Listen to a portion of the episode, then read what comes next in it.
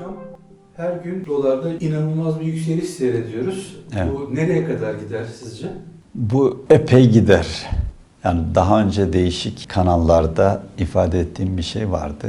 Bu tür krizlerde yapısal değişiklikler yapılmazsa yani ya da alternatif planlarınız yoksa bu 8'i de geçer ama bir direnç olarak ona kadar bir solukta ulaşabilir. Önemli olan burada yapısal değişikliklerin planlanıp servis edilmesi. Yani diyorsunuz ki 10 liraya kadar bu gider. Daha öteye de gider de siz eğer bir şey yapmazsanız gider. Yani şimdi şöyle öncelikle şuraya bakalım. E, Biz ülke olarak borçlu bir ülkeyiz. Yani döviz borçlarımız var ve borçlarımızın gayri safi milli hasılaya oranı %60'lara dayanmış durumda. Bu demektir ki bu ciddi bir sorun. Her an krizle karşı karşıya kalabilirsiniz demektir. Şimdi bakınız bu kadar ağır borçlusunuz. Ne yapıyorsunuz? Bir taraftan borç ödüyorsunuz ama borç ödemek için ihracat yapıp para kazanmanız, döviz kazanmanız, kazandığınız dövizlerle o borçları ödemeniz gerekiyor. E Bunu yapamıyorsunuz. Gerek pandemiden dolayı, gerekse ihracat gücünüzden dolayı. İthalata dayalı bir ekonomik sistem kurgulamışsınız. E ne yapacaksınız? Bu acil borç ödemelerini bir taraftan borç bulacaksınız uygun koşullarda.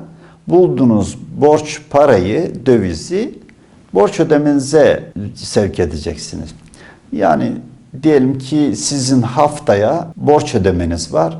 Ne kadar? Diyelim ki işte 10 milyar dolar borç ödeyeceksiniz. E, cep 10 milyar dolar borç ödeyeceğiniz kesin. E, bugün de bu hafta içerisinde de bu 10 milyar dolar borcu dışarıdan bulacaksınız. Şimdi dışarıda bir yatırımcı düşünün. Yani paradan para kazanan rantiyeci, küresel finans elit grubundan bir yatırım ajansını düşünün. Ne yapacak? Türkiye haftaya 10 milyar dolar para ödemek zorunda. E, Dolayısıyla şimdi benim 10 milyar dolar buna teklif edersem ya da 3-5 milyar dolar teklif edersem fiyatını ben belirlerim Türk lirasının. E ne diyecek o? Sizin diyelim ki 7 lira vereyim doları alayım.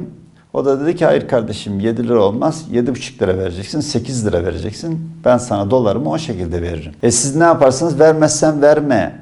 Ben başkasından bulurum diyemezsiniz ki bütün bunlar açık piyasa işlemleri bütün dünyada bilinerek yapılıyor. Gizli saklı bir şey yok ki. Bütün ihaleler olsun yani alış satışlar olsun finans piyasası biliyor. Herkes herkesi biliyor. Herkesin nasıl davranacağını biliyor. E bu şekilde hareket ederek size parasını vermiyor. Diyelim ki bir grup vermedi. Öteki grup ne diyecek? Ya işte A grubu vermedi 7,5 liraya. E biz bekleyelim. Nasıl olsa sizin bir dolar ödemeniz var. Dış borç ödemeniz var. Paşa paşa gideceksiniz. Ya borçlarımı ödemiyorum diyeceksiniz. O başka bir hikaye çıkarır ortaya. O çok çok daha tehlikeli bir hikaye ortaya çıkarır. Ne yapacaksınız? İşte bu dolar artışlarını, ani artışları sinenize sindirerek, kızarak, bağırarak, çağırarak paşa paşa gidip 7.25'ten de 7.5'tan da yarın 8'den de o dolarları alarak borçlarınızı ödemeye devam edeceksiniz. Böyle bir yapı var yani küresel finans kapital dediğimiz böyle bir yapı, paradan para kazanan yapı ve sizin zor zamanlarınızı bilen bir yapı. Yani buradaki olay ne? Yani Türkiye açısından baktığımızda. Türkiye açısından baktığımızda şöyle bir sıkıntımız var. Bir pandemi içerisindeyiz. Pandemide herkes zor durumda. Bütün üreticiler zor durumda. Transportation, e, sevkiyatlar, nakliyeler zor durumda. Mal ve hizmet üretimi sıkıntılı. E, Böyle bir zamanda size bu finansörler, uluslararası finansörler, yatırımcılar diyorlar şimdi onlara. Böyle bir fırsatçılık yapıyor. Bunu bir yere not etmek lazım. Ve bunları gözümüze baka baka yapıyorlar. Geçenlerde nedir? Alman menşeli bir yatırımcı ya da analist Türkiye moratoryuma gidiyor dedi. Yani iflasa gidiyor dedi. Bu ne demektir? Bu işte sizin Türk bonolarına yatırım yapacak olan kişilere diyor ki kardeşim 7,5 liradan değil bekle 10 liradan bile almak zorunda kalacaklar bu doları bunlar. Çünkü borçlarını ödemek zorunda. Ödeyemediği anda yani siz bu parayı vermezseniz ödeyemediği anda çok daha büyük bir hikayeyle, çok daha büyük bir kızıyla, krizle, çöküşle karşı karşıya kalacak. Onu, onun da eline böyle bir fırsat geçmiş. Bu fırsatı da değerlendirmek için siz normalde diyelim ki 7 lira verip dolar almayı planlarken o da diyor ki 7,5 lira verirsen veririm bu dolarımı. İşte hikaye bu. Yani sizin buna mevcut sistem içerisinde vereceğiniz ciddi bir karşılık yok. Paranız konvertibil. Türk lirası, dolar, euro karşısında dünyanın her yerinde değiş tokuş yapılabiliyor. Exchange yapılabiliyor. Ondan sonra sizin ağır bir borçlu ülkesiniz. Hafta borç ödemelerinizi dolar üzerinden haftalara yaymışsınız. Her hafta ne kadar dolar borç ödeyeceğiniz biliniyor. Takviminiz belli. Bu borç ödemelerini yöneten aracı finans kuruluşlar belli, yatırım bankaları belli, her şey belli. Bir pandemi var, üretim gücünüz de belli, ithalat yapısına kurulu ekonominiz de belli ve sizin ekstradan ihracat şu anda yapamayacağınız, turizm gelirlerinizin sekteye vurulacağı da belli.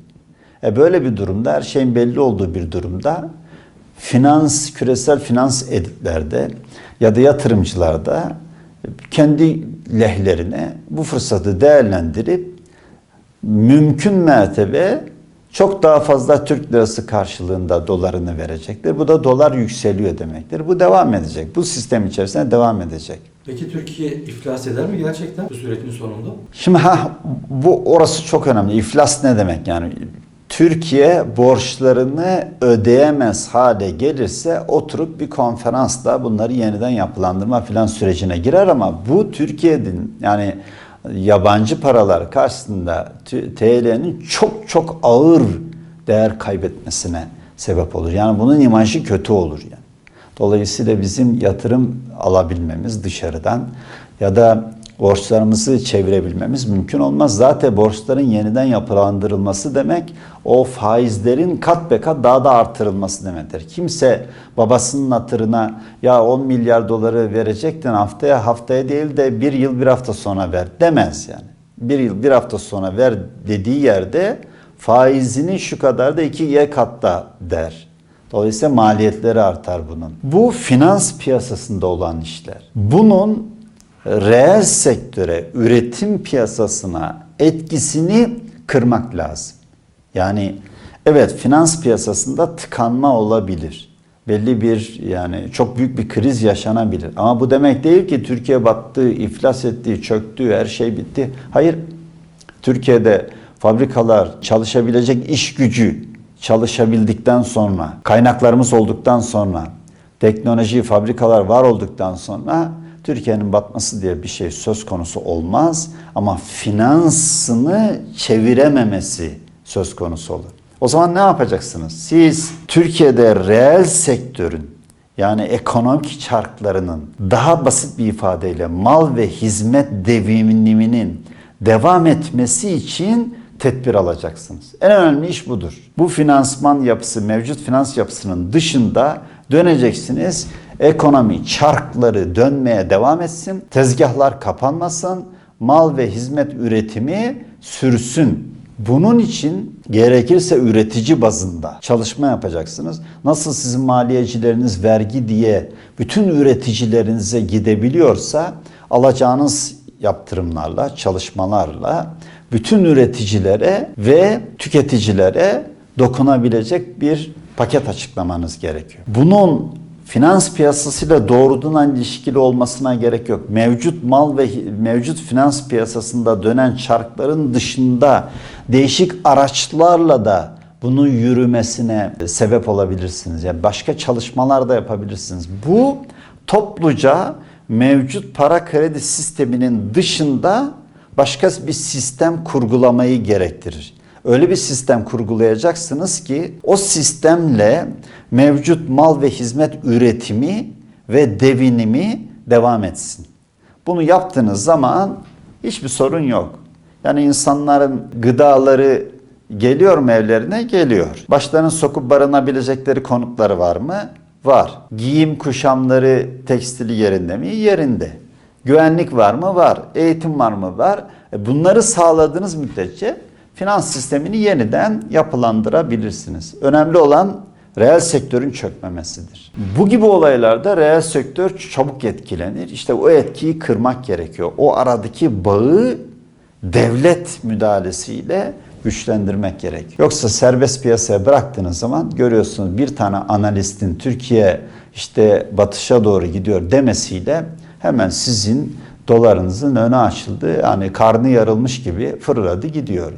Bunu mevcut anlayışla durduramazsınız. Belki çok büyük dalgalanmalarda, çok çok büyük dalgalanmalarda sizin Türkiye'de dolar giriş çıkışlarına dahi işte kapital kontrol sistemi e, bu Malezya'da uygulanan sistem gibi değişik sistemler uygulamanız gerekecektir. Türkiye'ye has, Türkiye'ye özgü sistemler uygulamanız gerekecektir.